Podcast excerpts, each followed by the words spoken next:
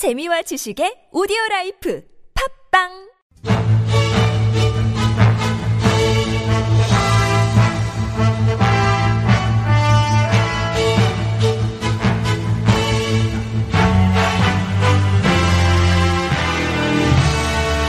사건은 똑같아 보이는데 왜 이렇게 달라요? 알듯 말듯 복잡한 법, 핵심만 쏙쏙 뽑아서 확실하게 알려드립니다. 이정렬의 로스쿨.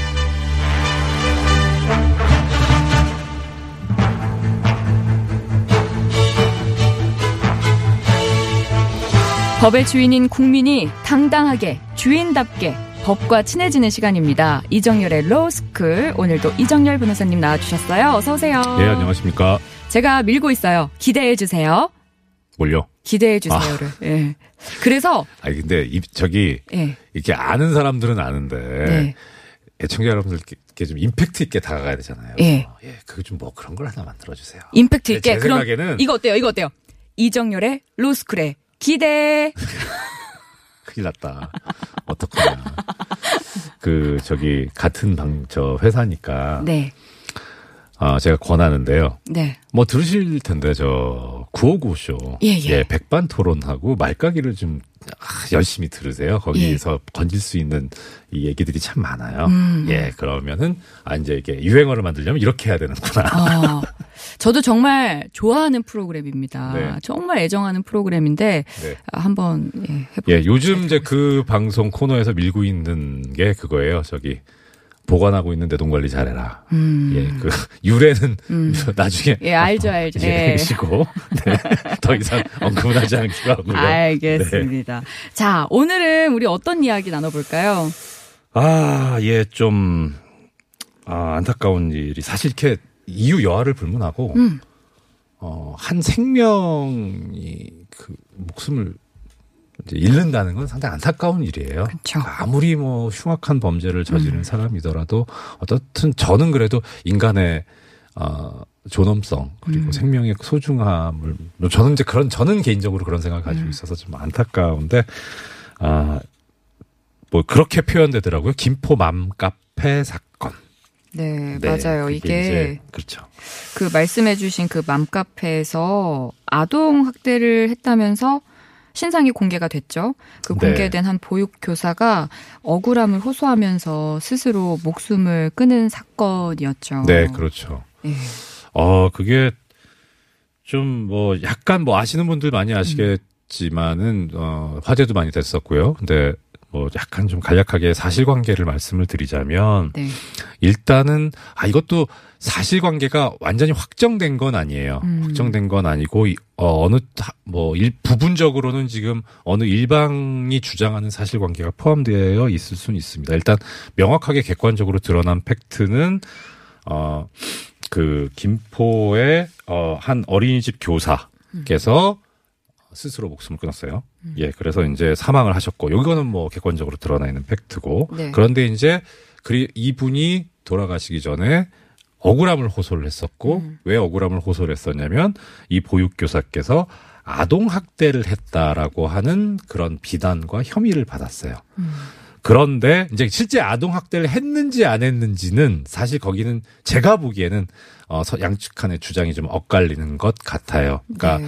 어, 어린이집 측에서는 아동 학대는 아니었다. 음. 아동 학대가 아니었다. 이제 스스로 넘어진 뭐 어린이가 넘어졌었는데 근데 이제 그 스스로 저기 어떻게 하다 어린이가 그냥 넘어진 것이다라고 하셨고 이제 그쪽에서는 어 그 어린이 쪽에서는 음.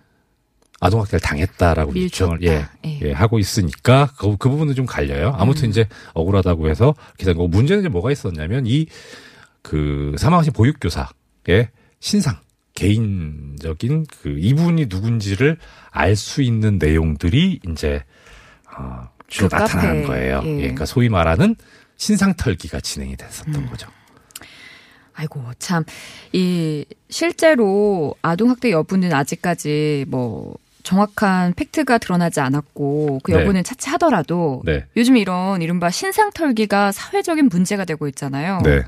이런 경우에 법적으로는 어떤 문제가 있을 수 있나요? 어, 일단 신상 털기라고 하는 게 좀 신조어에 가깝긴 해요. 네. 그래서 이제 명확하게 일단 정의를 내려야 되는데 음. 제가 이제 항상 이 로스쿨 할 때 종종 이제 말씀드리는 게 그거잖아요. 원론. 아까 그 저 뭐지 저 우리나라 법에 보면 대부분의 법은 1조에 목적이 있고 네. 2조에 정의가 있다. 아, 목적 정의. 예. 거의 그렇다. 그래서 그 이 법이 적용될 때 이 법에서 이 용어는 어떤 뜻으로 쓰이는 거다라고 하는 게 2조에 나온다고 말씀드렸잖아요. 네. 그럼 이제 그걸 기본으로 놓고 풀어가면 사실 좀 문제가 쉽긴 해요. 그런데 뭐 이 신상 털기라고 하는 단어 자체에서 우리 애청자 여러분들께서 느끼실 수도 있겠지만 이게 좀 고급져 보이는 단어는 아니잖아요. 그래서 이거 이런 말도 과연 법전에 있을까?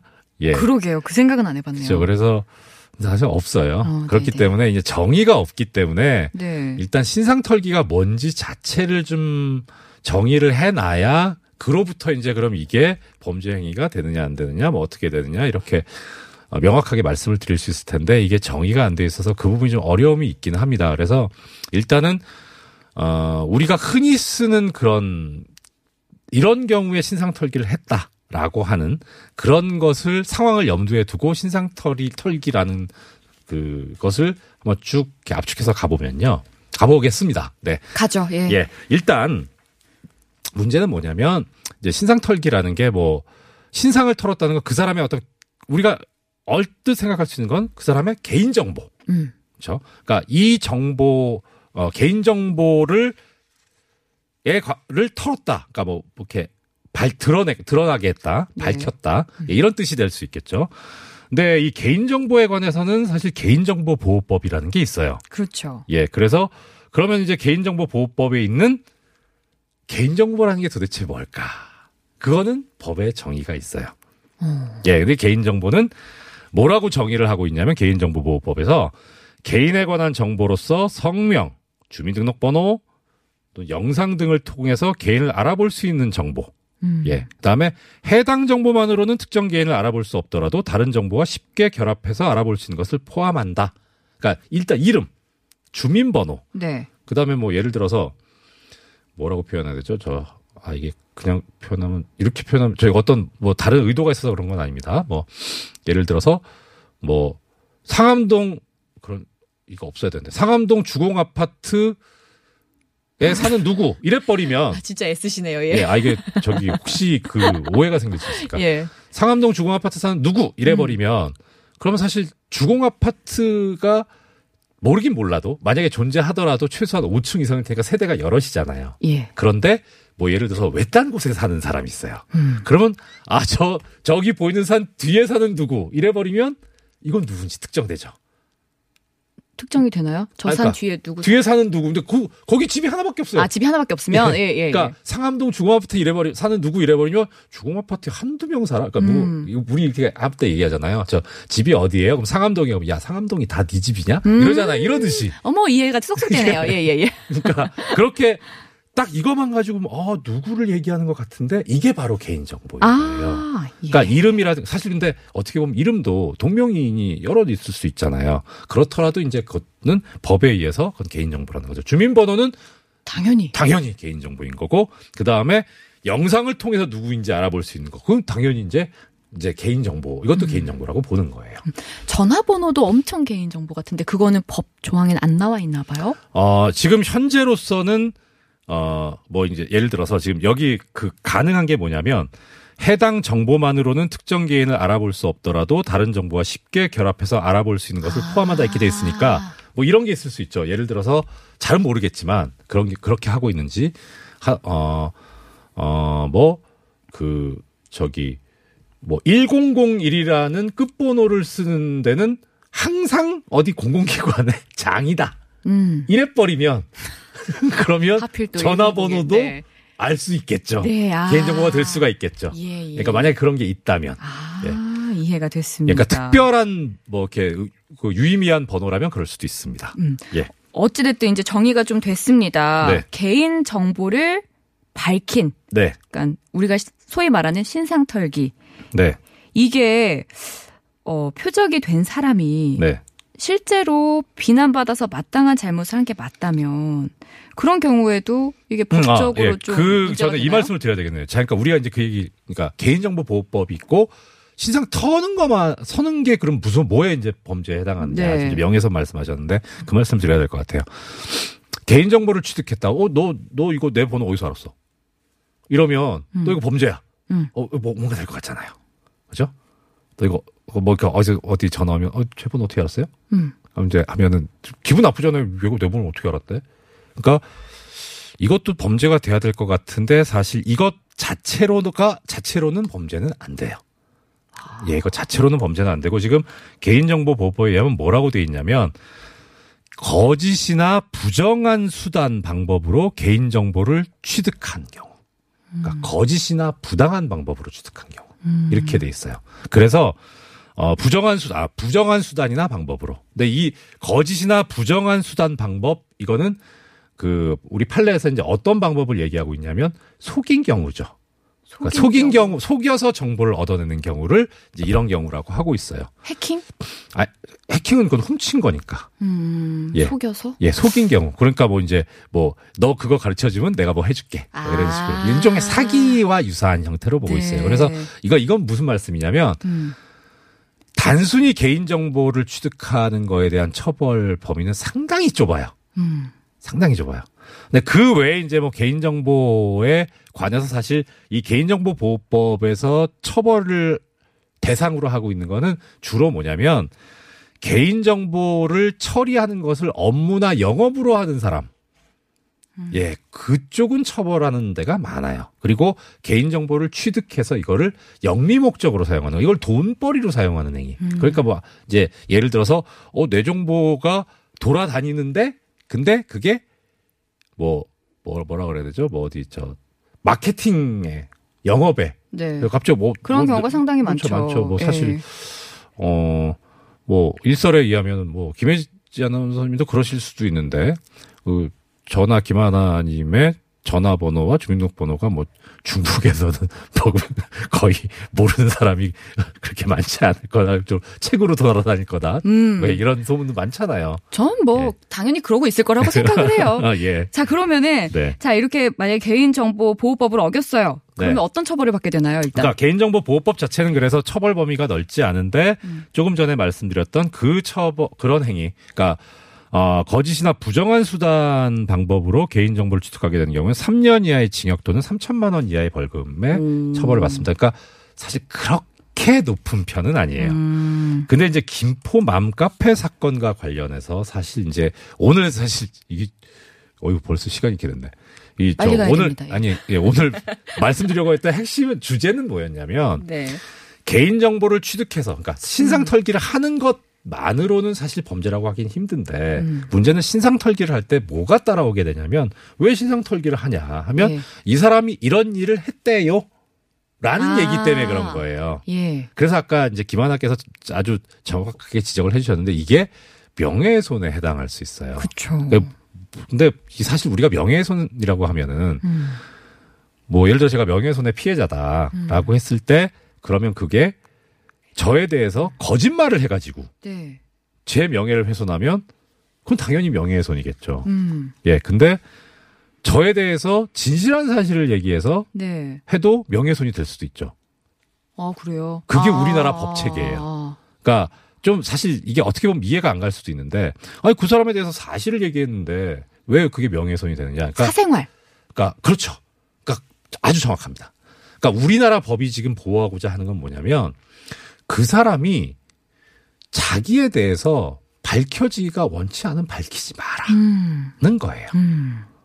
그게 기본적인 원칙이에요. 그래서 허위 그러니까 그냥 그냥 그 있는 그대로를 얘기를 해도 네. 2년 이하의 징역 또는 500만 원 이하의 벌금이고요. 만약에 허위 사실을 얘기하게 되면 5년 이하의 징역 아, 또는 1000만 원 이하의 벌금에 그렇군요. 해당합니다. 그럼 반대로요. 네.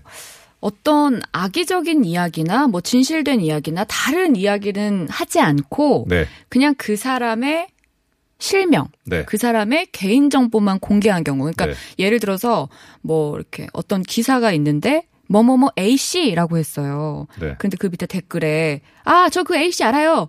넌 땡땡땡이잖아요. 뭐 이렇게 쓰는 경우가 많잖아요. 네. 네. 그럴 때는 처벌을 받게 되나요? 일단 다른 것과 합쳐가지고 명예훼손 행위가 될 수가 있죠.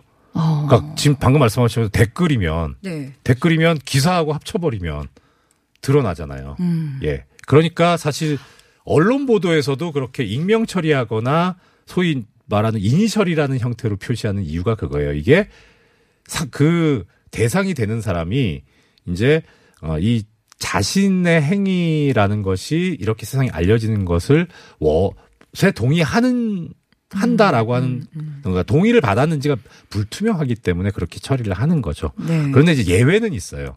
우리 그 형법에서 뭐라고 하고 있냐면 설령 진실한 사실을 얘기를 해서 명예가 훼손된다고 하더라도 그게 정말 진실한 사실이고 음. 공익을 위한 거라면 네. 그때는 처벌을 하지 않게 돼 있어요. 어. 예, 위법성이 조각된다고 그렇게 음. 규정을 하고 있어요. 근데 많은 분들이 이제 이 사실은 좀 아시는 것 같기도 해요. 왜냐하면 네. 예전 같은 경우에 그렇죠. A 씨라고 하면 댓글에 그냥 진짜 100% 달렸거든요. 근데 요즘은 다들 안 해요. 음. 그래서 처음에 이제 순진했던 분들은 사실 그거였죠. A 씨라고 나오면 네. 그래서 뭐 이건 이제 농담이에요. A 씨가 하도 많이 나오니까 음. 안시성 가시신 분들이 고생을 많이 하셨어요. 아. A라고 R로 시작하니까 아. 그러다가 그 A 씨 A라고 하는 게 좀 그렇지 않냐. 그래서 이제 그럼 한글로 하자 해가지고 오고 원래 언론사 쪽에서는 기억 니은 디귿으로 생각하고 음. 순서대로 하고 기억 씨 이렇게 했는데 당연히 그럼 김씨. 김씨죠. 또 그런 예, 문제가. 그래서 되게 그게 미묘하고 어려워요. 그래서 그다음에 모씨 네. 뭐 이렇게도 해보고 예, 그러니까 참 그래서 지금 그런 부분들이 예 여러 가지 아그저 어, 위험성을 가지고 있어요. 음. 자, 얘기가 나온 김에 사실 어제 오늘 좀 소위 증권가 지라시라고 네. 해서 몇몇 연예인들에 대한 확인되지 않은 뒷얘기가 네. 지금 뜨겁잖아요. 그래요? 아, 모르셨어요? 몰라요. 아, 그럼 또 제가 괜히 얘기했네요. 아니 아니 뭐 뭐 좀 송구스러운 말씀인데 제가 뭐 이번 주에 현안도 좀 많기도 하고 또 연예계에 그렇게 큰 관심이 없어가지고 아, 예. 그 지라시가 있어도 예. 별로 관심은 없는데 그러면 네. 평소 이런 것들이 많잖아요. 그 그거는 찌라시는 아니죠. 우리 저 BTS 훈장 받은 훈장인가 저 예, 예, 예. 그거는 그건 사실이죠. 그건 사실이죠. 예. 그건 그건 정말 당연한- 사실이었고요. 당연한 예, 예. 아무튼 예. 이런 것들이 있을 때 예. 당사자들은 이제 뭐 법적 대응하겠다라고 네. 하잖아요. 이럴 때 그 법적 대응이라고 하는 게 구체적으로 어떤 건지 궁금해요. 아 두 가지죠. 음. 어, 두 가지가 있습니다. 일단 법적 대응이라고 하는 건 항상 두 가지 방법이 있습니다. 하나는 어, 형사적인 방법. 형사. 그러니까 형사 그 범죄 행위에 해당하게 되면 그 사람이 처벌을 받아야죠. 음. 그렇죠. 형사 처벌을 받아야죠. 그러니까 형사 처벌을 받게 하려 하야 어, 해야 되니까 그걸 수사기관에다가 알려줘야 됩니다. 네. 그거를 고소나 고발이라고 하죠. 네. 법적인 용어로. 네. 그래서 고소 고발을 제기를 해서 형사 처벌을 받게 하는 방법. 음. 형사적인 방법이고요. 네. 또 하나는 나의 개인 정보 내지는 뭐 명예가 훼손돼서 네. 그러면 이제 제가 정신적 고통을 입죠. 그렇죠. 이제 그거를 그러면은 우리나라 이제 정신적 고통을 입었을 때 그것을 배상하는 방법을 아 그거에 저기 금전으로 돈으로 음. 배상을 할 수, 하게 그렇게 지금 정해놓고 있어요. 그거를 음. 우리가 위자료라고 합니다. 네. 예, 그러니까 그건 이제 민사적인 문제죠. 그래서 음. 위자료를 청구하는 손해배상 청구 소송을 할 수 있는 거죠. 그러니까 법적 조치를 하겠다라고 하는 거는 이제 형사적으로는 고소고발을 제기하거나 민사상으로는 손해배상 청구 소송을 하겠다라고 하는 그런 걸 말합니다. 음, 이게 저희가 처음에 얘기했던 그 맘카페 이야기와 그렇게 네. 다- 크게 다르지 않은 게 어찌됐든 간에 인터넷상을 통해서 사실이든 아니든 이게 정말 사실인 것처럼 퍼져나가고 네, 그걸로 인해서 피해를 입는 사람들이 생겨나는 거잖아요. 네, 근데 이게 보면은 굉장히 다양한 형태로 관련되는 사람들이 많더라고요. 만드는 사람, 네, 그 이야기를 만든 사람, 유포한 사람, 또 받아서 본 사람, 받은 거를 전달한 사람, 네. 그래서 또 받아서 본 사람, 뭐 이- 여러 개가 있는데 이게 다 처벌 수위가 다를까요? 다르죠. 음. 일단 우리가 생각하기에도 좀 일단 이 전제로서 좀 말씀드리고 싶은 게 사실 그 알듯 말듯 로스쿨 이렇게 처음에 말씀을 하시는데 사실은요. 네. 그 법도요 인간이 만들어 가지고 운용하는 거기 때문에 그래서 사실 이게 우리가 생각하는 거에서 크게 벗어나진 않아요. 그걸 이제 법적으로 사회 통념이라고 얘기를 하거든요. 그러니까 지금 김하나께서 말씀하셨던 이런 것들이 달라야 되지 않겠어요? 그쵸. 예, 달라요. 아, 예, 당연히. 다르고 그러니까 이제 가장 높은 처벌을 받을 받아야 된다고 생각하시는 음, 어떤 만든 사람. 그렇죠, 맞습니다. 당연해요.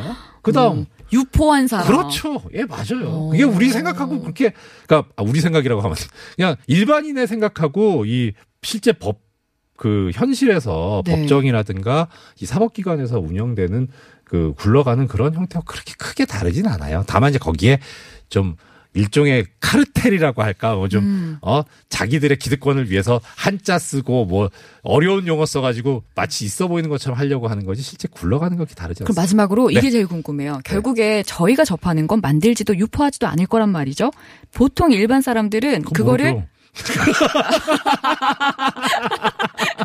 모르지만 네, 모르지만. 받아서 네. 내 친구들, 네. 소수가 있는 친구들 방에 재전, 재전송하는 사람들이 있을 수 있어요. 네, 그렇죠. 많죠. 법적 으로 문제가 되나요? 그것도 문제가 됩니다. 처벌받나요? 예, 받을 수 있습니다. 조심해야겠네요. 예, 그래서 이 경우에 간략하게 말씀드리면 이 경우에 처벌받지 않는 방법은 그겁니다. 저기 범죄가 성립되지 않을 수 있는 거는 그 네. 소스가 뭐냐. 그 소스가 믿을 수 있으면 처벌 대상이 아니고 믿을 수 없으면 처벌 대상입니다. 특히 이때 믿을 수 있다라고 하는 건 대체로 언론 보도를 뜻합니다. 그러니까 언론 보도를 재전송하는 건 사실 처벌 대상이 아닌데 찌라시는 좀 위험합니다. 여러분 들으셨죠? 예. 재전송 하실 때는 다시 한번 생각을 해보세요. 내가 이 처벌 대상이 될 수 있다라는 걸. 그쵸? 내가 왜요? 아니, 그러시는 분들, 예, 그러시는 네. 분들에게 말씀을 드린 거였습니다. 오늘은, 어, 이정열 변호사님과 요즘 좀 문제가 되고 있는 이슈들에 대한 이야기, 법 이야기로 나눠봤습니다. 다음 주에도 기대하고 있을게요. 네, 기대 모르겠어요.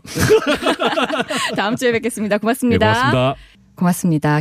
방금 전에 어떤 분이 김혜지 아나운서 못생겼다고 문자 보내셨는데 우리 피디님 제가 봤는데 지우셨어요. 저 그럼 상처받지 않습니다. 근데 여러분 들으셨죠? 이거 명예훼손일 수 있고요. 잘못된 정보를 전송하는 건 옳지 않습니다. 농담입니다. 그 정도는 제가 받아들일 수 있어요. 여러분 문자 어떤 내용이든 좋으니까요. 많이 많이 보내주시고요. 아름다운 밤, 행복한 밤, 사랑 가득한 밤 보내세요. 라디오 와이파이 저는 아나운서 김혜지였습니다.